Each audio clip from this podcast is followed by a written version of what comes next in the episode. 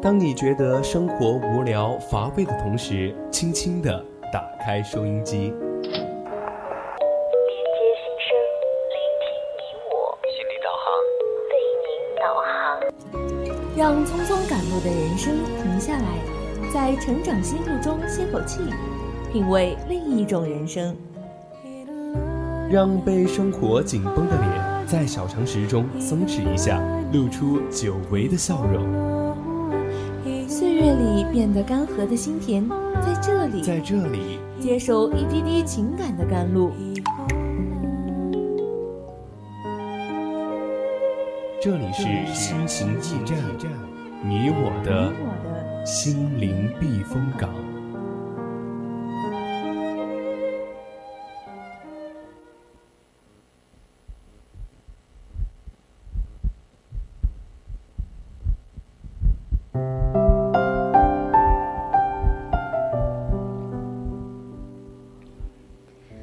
回来，这里依然是心情驿站，我是你们的主播韩之。Hello，各位听众朋友们，大家晚上好呀！很高兴能和大家在心情驿站见面，我是主播温九。最近天气降温真的好快，我觉得天气好冷我。今天都已经套上我的加绒毛衣啦。我当时在那个床上睡着，我我把那个被窝一掀开，直接被冷醒，太冷了，这个天气。对，尤其是我们今天早上还有一些什么活动要要我去参加，然后我早上特别早的起来。我觉得其实今天比我相对来说昨天来说会好很多，因为今天下午不是出太阳了吗？哦，哦这还好。有一段暖和的时间，对，刚好今天这这两天学学校也开运动会，就还挺不错的。好处是吧？对选好了时间的，但是有一点我很生气，是吗？因为嗯、呃开运动会嘛，不是说全校放假吗？嗯但是按理说全校应该停课的，结果我们还要上课。啊，为什么？我们都已经停课了呀。不知道，就是我们老师可能会觉得，嗯、就是说我们班没有项目嘛，就想给我们上课。我真的不想上课，我想看大家都在，嗯，都在寝室里面玩，或者就出去玩。是呀，我也出去了。呃，你也出去了，但是真的，你这个属属于是诈骗了吧？我在想，对，真的好冷，反正，哦，就真的就是太，就是太难过了。我反正我觉得，就是我在阳光天气特别好的时候，我就想出去玩。是呀，然后学校还这样做，嗯，好的，对，而且刚好我前段时间双十一买的衣服到了嘛，我本来还想就这两天穿，然后穿出去逛一下。可以啊，出去拍照。但是你要说到拍照的话，我觉得它跟我拿到手的那种想象不是很很不是很符合我的期待。嗯，是图文不符了，已经。对，就真的很照片，我觉得就哦它商家图拍的很好看，但是我拿到手感觉就是质量也没有那么好，然后图颜色也不对。对，就是我感觉好多商家都是这样子，他们的商商品图是一回事儿，然后他们的实物图又是另一回事儿。那个什么卖卖羊头挂什么？卖羊头挂狗肉，对，就是给你一个看起来哇质量又好，然后又好看的一个图片，但是实际上给你的东西是参差不齐的那个质量。对，但是你要说它丑呢，它其实也不丑。你把它拿去跟那个商家图来对比一下，其实又还挺像的，但是就是感觉哪哪都不一样，有可能是因为我自己的原因吧。就是商家的一些小心机了。对，而且我觉得它就是嗯，很很诈骗。不过对，对，刚好我前段时间刷到一个反诈知识的一个一个视频，它就是、嗯，它就是一个把姓氏自创了一个魔性的一个说唱，还挺时尚的。对那应该在抖音上挺火的吧？我对在抖音还有那个某博 上面，我们某音某博上面刷到的，然后我觉得还挺有趣的，然后把还激起了很多人就是嗯最新学习反诈知识嘛。那么刚好本期的节目话题与这个新闻相关，叫做姓氏反诈说唱，知识融新潮，那就让我们一起聊聊吧。是的，如果你对我们的节目感兴趣，可以在荔枝上搜索 VOC 广播电台，关注我们，收听我们往期的节目。同时呢，也可以加入我们的 QQ 听友四群二七五幺三幺二九八，来近距离的和主播进行交流互动，分享你的故事。四川宜宾的听众朋友，你还可以在收音机上调频 FM 一零零收听我们的节目，或者在微信公众号上搜索 FM 一零零青春调频，了解更多相关节目资讯，快来加入我们吧！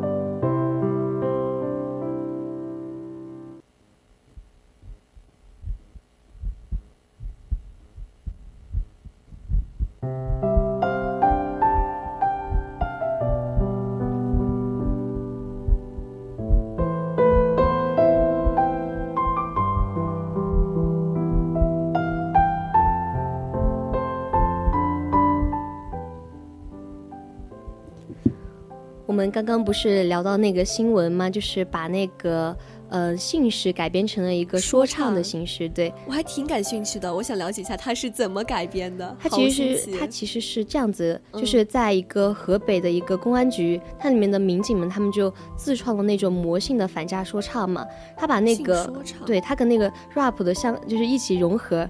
然后就把。生活中很容易被骗的一些艺术，对，就是那种表哦现，然后以这种方式展现给大家嘛，就提醒广大群众不要被骗嘛，反正很燃很上头。我觉得好好玩啊，是那种吗？什么惊雷，什么什么通天，嗯，对，那种喊喊歪。他有一句话我记得很熟，就是叫什么“我姓石，无论何时学习反诈都不迟哇，好有感觉，”，对他很。上头。因为这个“我姓石”它本来就是一个梗嘛，嗯，我记，得是当时抖音上经常刷到。对他好像是哪个博主，好像叫顾顾惜惜，对对对，他那个喊麦，然后他就，嗯、我当时他其实最火的是这个我姓石嘛，嗯我还刷到过他的其他的很多姓氏，就都还挺有趣的。我姓我姓什么？我姓肖。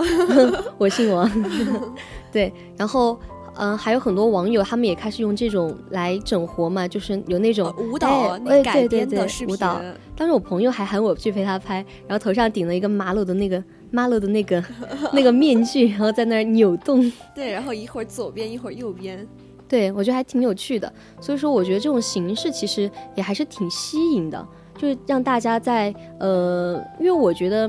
对于反诈这个话题，我们已经聊了很多了，然后大家接受到的反诈知识也很多了。对，但是其实还是有一些，就有一部分人嘛，他们还没有了解过有一些细小的领域，他们还没有接触到过。主要是我觉得可能是因为，呃，我们从很早开始就让我们关注下载哦国家的反反诈 APP，对你今天你关注了吗？我已经好久没有关注。上次我我因为我手机不是经常没有内存吗？嗯，然后我就每天都在清，因为我相册就本来就是各种东西都很多，然后内存就时常不够，然后我每次清，然后就他让我卸载一些软件，上面第一个就是反诈 APP 已经超过六十天未使用，建议卸载。使用。但是真的，这个 A P P 其实还是挺实用的。我记得之前就是呃，比如有一些时候你会发现一个网站的链接。那些就是哦有、有警察就会给你打电话说你要注意不要去点开这些链接啊什么的。对，就就是就是有一就就是这些是诈诈骗的，对。他还好像还会，因为不是绑定了手机号吗？嗯然后他它还会识别自会有动识别那呃些号码的。还有就是因为不是登记那个 A P P 吗？然后你注册了账号之后，你是绑定了手机号码，还有你的一些地址的。所以说，如果在当地出现这样类似于诈骗的话，他会发短信提醒你。对我当时好像也是，就是因为按到一个什么网站，然后他就给我发消息，他说他说要注意什么，嗯，不要去点击这些陌生的链接啊什么的。我当时觉得哇，太迅速了吧！我刚刚刚刚点开那个网站，那个短信就来了。对，但是我觉得好多人其实都不太关注，比比如说我，啊，怎么了？就是我，但是我。我就是那种，他每次发短信，我就不是很喜欢看。我每天就清那种，你知道那种红点点啊，那种嗯消息，就每次就是跟嗯、呃例行任务一样，有就把它清掉你们有。强迫症吗？就强迫症，嗯就是想把它全部都清掉，但是有时候又不会仔细去看，但是所以说我又觉得，嗯，但是这种形式还是挺好的，就会让我们注意到一些我们关注不到的领域嘛。所以为什么我们今天之前说的那个姓氏反诈说唱，为啥有用呢？就是就是对，就说的你这些，人，就说我这种人，对刚，好对号了。建议出一个我姓王的版本，啊，我姓王，什么什么诈骗不要信。对对，把它绑定在我绑绑定在我的手机上。哎，但你别说，我们就是我最近有一个朋友也是，他也是差点就被诈骗了。被骗吗？嗯，怎么了呢？他是那个就是在 QQ 邮箱的时候，有一哦个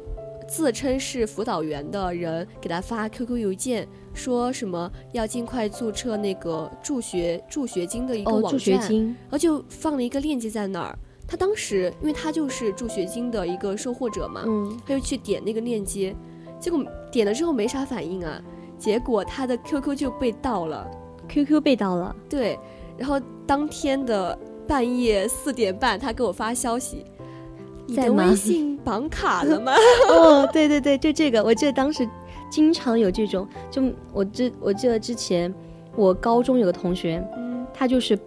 进用这种方式被骗了。他是怎么被骗的？还被还被骗了挺多的，就是因为他人很好嘛，就是我觉得他就是我，就是我们高中会相信那些东西嘛？他不是比较相信那些东西，他是很相信自己的朋友，哦因为他对自己朋友很好。当时是我们班一个男生，他手机号被呃 QQ 号被盗了，他就给那个嗯就是被骗的那个同学给他发消息，嗯就说什么就是说你微信绑卡了吗？然后他当当时就真的就是傻傻的就相信了，他，说我绑了，有什么事儿吗？对我绑了，然后就转转钱呗，他就真的转了，就其他人可能会犹豫一下。然后，因为那个骗子有就有那个同学的语音，虽然不知道他怎么拿到的，他但但是他确实有那个语音。然后，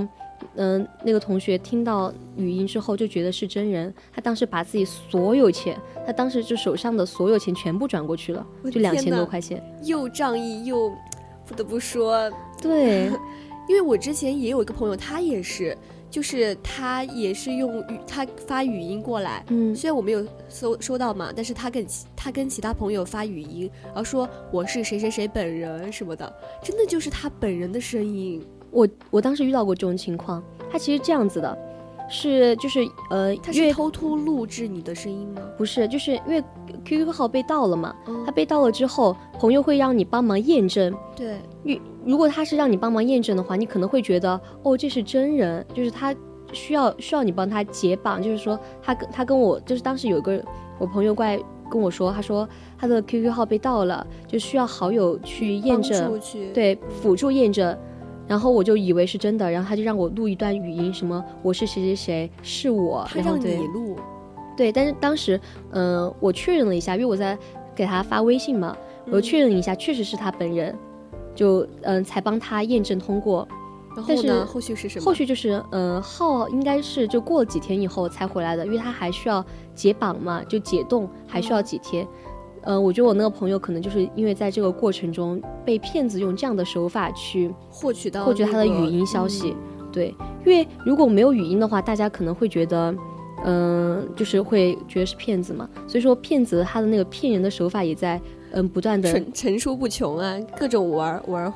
儿对啊法，，当时疫情不是也是嘛？就疫情当时那个就是人贩子人贩子的事情，哦就他们就伪装成防疫的工作人员，然后去骗一些小孩儿或者一些独居女性，然后就是对，说，而且当时那些小孩儿或者是女性，她们都会就是因为疫情期间，心里面嗯会觉得这些人都是来帮助我的，就会不自主的产生一种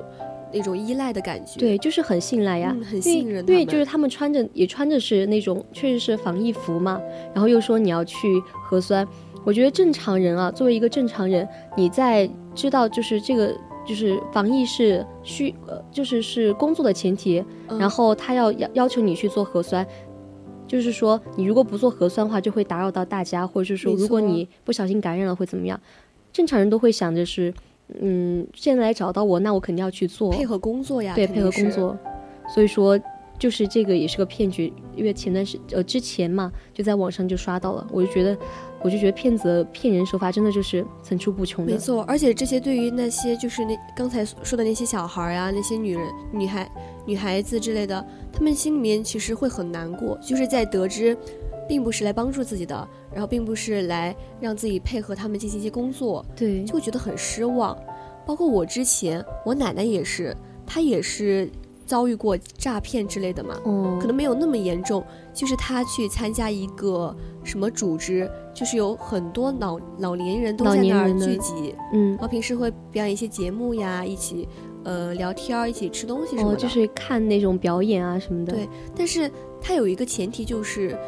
有一个人他会主持整场的表演，然后他会跟你说推销一些他们的产品，嗯，然后刚开始的时候，他会跟你说每天来签到，签到一次免费领一些鸡蛋呀、哦生活用品这对老年人来说简直是太绝杀绝杀。真的。然后我奶奶就特别信任他，他还让我也去签到。哦，我说算了吧。然后结果他后来刚开始的时候说不要钱不要钱，就每天都去啊，每天领东西，可开心了。结果后面是到后面的时候，慢慢慢慢就开始就说这个东西要多少钱，呃，让你去付钱什么什么的，然后我奶奶就云里雾里的，然后糊里糊涂的就去付了两千多块钱，两千多鸡蛋，嗯鸡蛋这些东西要卖，收他两千多啊，就是那些产品？其他的产品，对。嗯就觉得老年人可能，我觉得很多骗子会觉得老年人好骗，还有一些就是那种保健品啊什么的，哦，尤其是保健品，对对，老年人的那种，就是因为老年人又一方面又觉得这个东西好，就想去尝试，因为你想就是人老了嘛，就肯定想注意身体，对，想要自己身体对，健康，就很容易被骗。然后他们如果钱是在自己保管的情况下的话，就很容易花一些冤枉钱。没错，我奶奶就是这样的，然后她就被被骗了。我觉得他当时心里面肯定也是很难受的，就是在后面，呃我们再跟他说，就是你其实是被他们欺骗了，他们并不是说，嗯，就是只是单纯的想要让你们一起就一起快乐的玩呀什么的。对他就是他是个很有目的性的。其实就像我奶奶也是，她她她是那种老年人，就是有一些老年人他被骗了，但是他会不断的否认自己被骗的这个事实，哦，他觉得自己没有没有被骗，对他觉得自己没有被骗。还有一种情况就是他可能其实自己内心也是知道自己被骗了，但是他不想承认，不想不想承认，就觉得，呃，他就他知道自己这这件事情做错了，就把那个钱花出去了。儿子儿子女儿强调了这么多遍，但是还是不小心花出去了。但是他嘴上还是会说啊，我没有啊，他确实是这样子的那种，就老年人的一种面子吧，也是他自他们的面子，对因为他觉得自己就是过了这么大一辈子了，然后突然被自己的儿女说，嗯，这些事情其实都是不对的，或者是有什么问题的，他心里面肯定会觉得不太好，不太舒服。嗯，对，就像我奶奶现在，因为她现在，在我当时放寒假回去之后，就是教奶奶玩智能手机嘛，嗯然后她现在也比较能熟练的玩玩智能手机，还有，用一些 就是刷一些视频软件，会拍一些抖音什么的，嗯，对，就是挺好玩的。刷一些视频软件。然后，因为我们确实现在做的，呃，国家做的反诈宣传还挺成功的，他嗯经常能刷到一些，呃，关于缅北诈骗这一类的。哦哦哦，对，之前我有就是看到我奶奶，她还跟我分享，她分享那些什么，她跟我说，她说你一定要注意，她说你不要去这些什么什么地方去，然后说那旅游些都是对对对骗人的，他就跟我说，特别是当时我不是，嗯呃，暑假的时候去云南吗？然后我奶奶就百般强调，她当时就不是很想让我去。嗯，简单来说就是，只要是我自己不带大人的情况下，不管是和朋友还是说自己出去玩，他都不放心，他都会觉得嗯不管我去哪里都会有。全天下就是爷爷奶奶、爸爸妈妈的通病嘛，就是都会觉得对，他就怕，他就说，呃，你要你一定要去，他说小心就是骗子把你搞到缅北去什么的，你到时候就回不来了。他就是那种视频刷的比较多，然后就在心里留下一些印象嘛。所以说，我觉得我们现在在宣传这个方式上面，也可以多一些那种别出心裁，就是让他们老老年人能能够刷到，然后刷的多一点，他们自己其实就会记在心里。没错呀，就像我们就之前说的那个反诈 rap 一样，我嗯现在脑子里全都是呃，我姓石，什么时刻都要忘记反诈知识，不能忘之类的。对，然后很多新的那种嗯、呃反诈的知识也可以随时随地的，就是传到我们的视线里面嘛。因为我觉得其实视频的形式会比一些短信的那种提醒会更加的好一，点对。因为视觉性的冲击嘛，会让你印象更深刻，尤其是对于那些不太熟练、不太会熟练使用手机一些智能用具的一些老年。人对，哎，我记得好像之前就前几前一段时间就有一个电影是讲反诈的吧？哦对，刚好也是就是嗯涉及到那个缅北，也是缅北，嗯就是叫孤注一掷。嗯，对，我觉得这电影还挺好看的。就我觉得当时不是，嗯，《消失的她》那个电影很火嘛，对我嗯当时看了，我可可可恐惧了。我说，要是我遇到一个这样的人怎么办呀？对。但是后面仔细想想，我又没有钱，好像没有什么可以没有人可以贪图我。对对对，但是我当时看大家反响其实还挺强烈的，所以说我后面看他那个反转，我觉得其实还挺不错的。但是，呃，后面又看那个孤注一掷，我会觉得孤注一掷更加的能够，嗯、就就是让我感触更加深一点，就是他的那种在里面拍的一因些为太真实了吧？我觉得他的画面都是，就让人觉得，天呐，就是已经带入其中了。对，而且人本来就对未知有一种恐惧，特别是那种我们之前也不管是在网上刷，也经常刷到那种缅北那种诈翻、呃诈诈骗啊，那种对，逃说刚开始的时候在哪个地方是一个什么什么人士，高薪嗯工作就骗过去。对，然后结果去了之后，就全部钱也被骗了，然后各种身份也是给你约束着的，不不让你回来。对，就真的就是很吓人。所以说，在那之前，嗯，就看那些视频之后，在心里就会有一种对那个地方的恐惧，更别说在看了电影之后，对那个地方的了解就更加真实。就是不管你完成完不完成业绩，其实你都没有办法逃开那个地方，因为那边就是警匪一家，就那种那种那种情景对，因为当时那个主角，嗯、有个女主角嘛，然后她就是想逃开那个地方，然后她去找警察帮忙，结果警察看到了那个，就是她拿出那个那个钱，就知道她是那个团团伙内部的人，然后就把那个、呃那个女主角然后打晕了，然后最后又送回去，哦，就是就是故事警匪一家。故事情节挺曲折的，然后也就是反而更能让我们觉得，就是这这方面的东西会让我们更感到那种恐惧吧。就真的就是对那个地方就很可怕，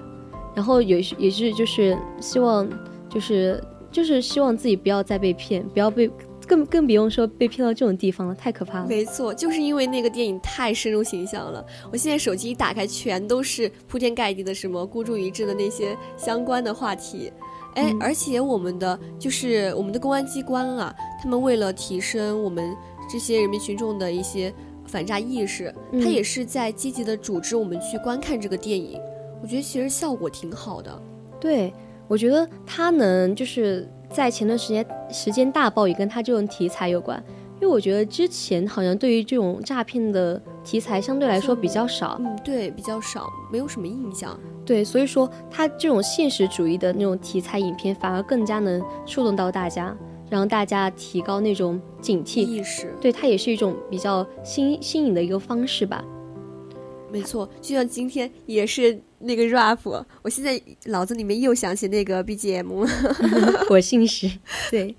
然后我觉得现在的很多，不管是呃反诈和这种潮流相结合，还是其他的和嗯、潮流相结合，都能达到一个很好、更好的一个效果。也就是我们今天的嗯、主题的后半后半部分，叫知识融新潮。嗯，知识用心潮其实就是将一些呃我们不太了解的知识，用一种比较新奇的方式，可能让我们更好的去接受它，去了解并学习它。对，就比如说我前段时间就经常刷某书嘛，嗯然后我他就会经常他，因为他每个帖子都会有那个标题，还有一小部分标语，然后就是有一些图片，还有那个标题很吸引人，你你就会点进去去看。对，我之前就会经常刷到一些很炸裂的八卦，比如说，就讲 这个八卦可能在这讲不太好吧，那算了吧，我们私反正就是下来讲。就大家知道它很炸裂就可以了。嗯，然后呢？然后它很加，就是我看到那个标题我就觉得很炸裂，更别说它的内容了。我就兴致勃勃的点进去，我准备往下看，然后前面也很吸引我，结果到后面突然之间给我来一个英文单词，哦，我是一位身身居于贵族家庭的谁什么什么 对对对，他把自己 他把所有结，所有故事，嗯，然后来个结尾，然后就突然之间，然后把那个那个故事串起来，组成了一个单、单词。我说，知识以一种很歹毒的方式 进入了我的像那个脑子。那个什么。今天疯狂星期四，嗯为我五对十。对，就是那种文案特别长一段，然后前面就是说，嗯、对不起，我们以后还是不要联系了。然后最后最后，如果怎么怎么样，请你微我五十，助力我吃疯狂星期四。天呐，真的真的，我经常容易被这些标题骗到。对我看那故事看得津津有味呢，突然一个转折，哦，没了。刚好今天疯狂星期四，所以小九你要微我五十，好好好，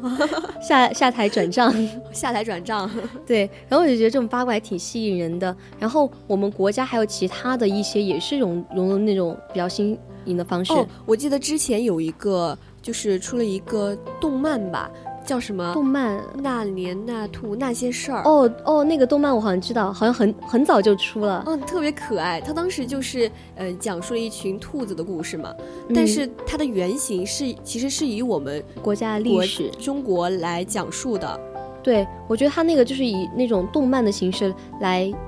讲述，展现一下我们这些真实的历史，更就很吸引人呀。因为如果你让去读那些呃枯燥的文字，可能就是会读不进去。对，特别是像有一些嗯不是很喜欢看书的，就是一些同学，就是他们不是很喜欢那种文字。对，然后就会很少去涉及去了解那些文字，但是。通过这样一些动漫的播出的话，他们就会看到，哎，这个还挺有意思的，挺新奇的。对，就比如前段时间那个逃出大英博物馆的那个，就是那个短视频嘛，我觉得它也是一种很新颖的形式。对，它就是以短视频的方式，呃，然后让我们了解那些关于古物呀，关于我们的一些远在就是远在异国他乡还未归国的一些呃文物的故事，也让人很感动。就会让我们更加的感同身受，嗯，那么知识融新潮呢，确实是一个很不错的方式。现在，那么现在已经是北京时间二十一点五十六分了，和大家聊了这么多，我们今天的节目呢也要进入尾声了。若大家想要了解更多节目，可以在荔枝上关注 VOC 广播电台来收听往期的节目。感谢大家的收听，我是你们的主播韩之。我是主播温九，下周同一时间我们不见不散，大家晚安，晚安。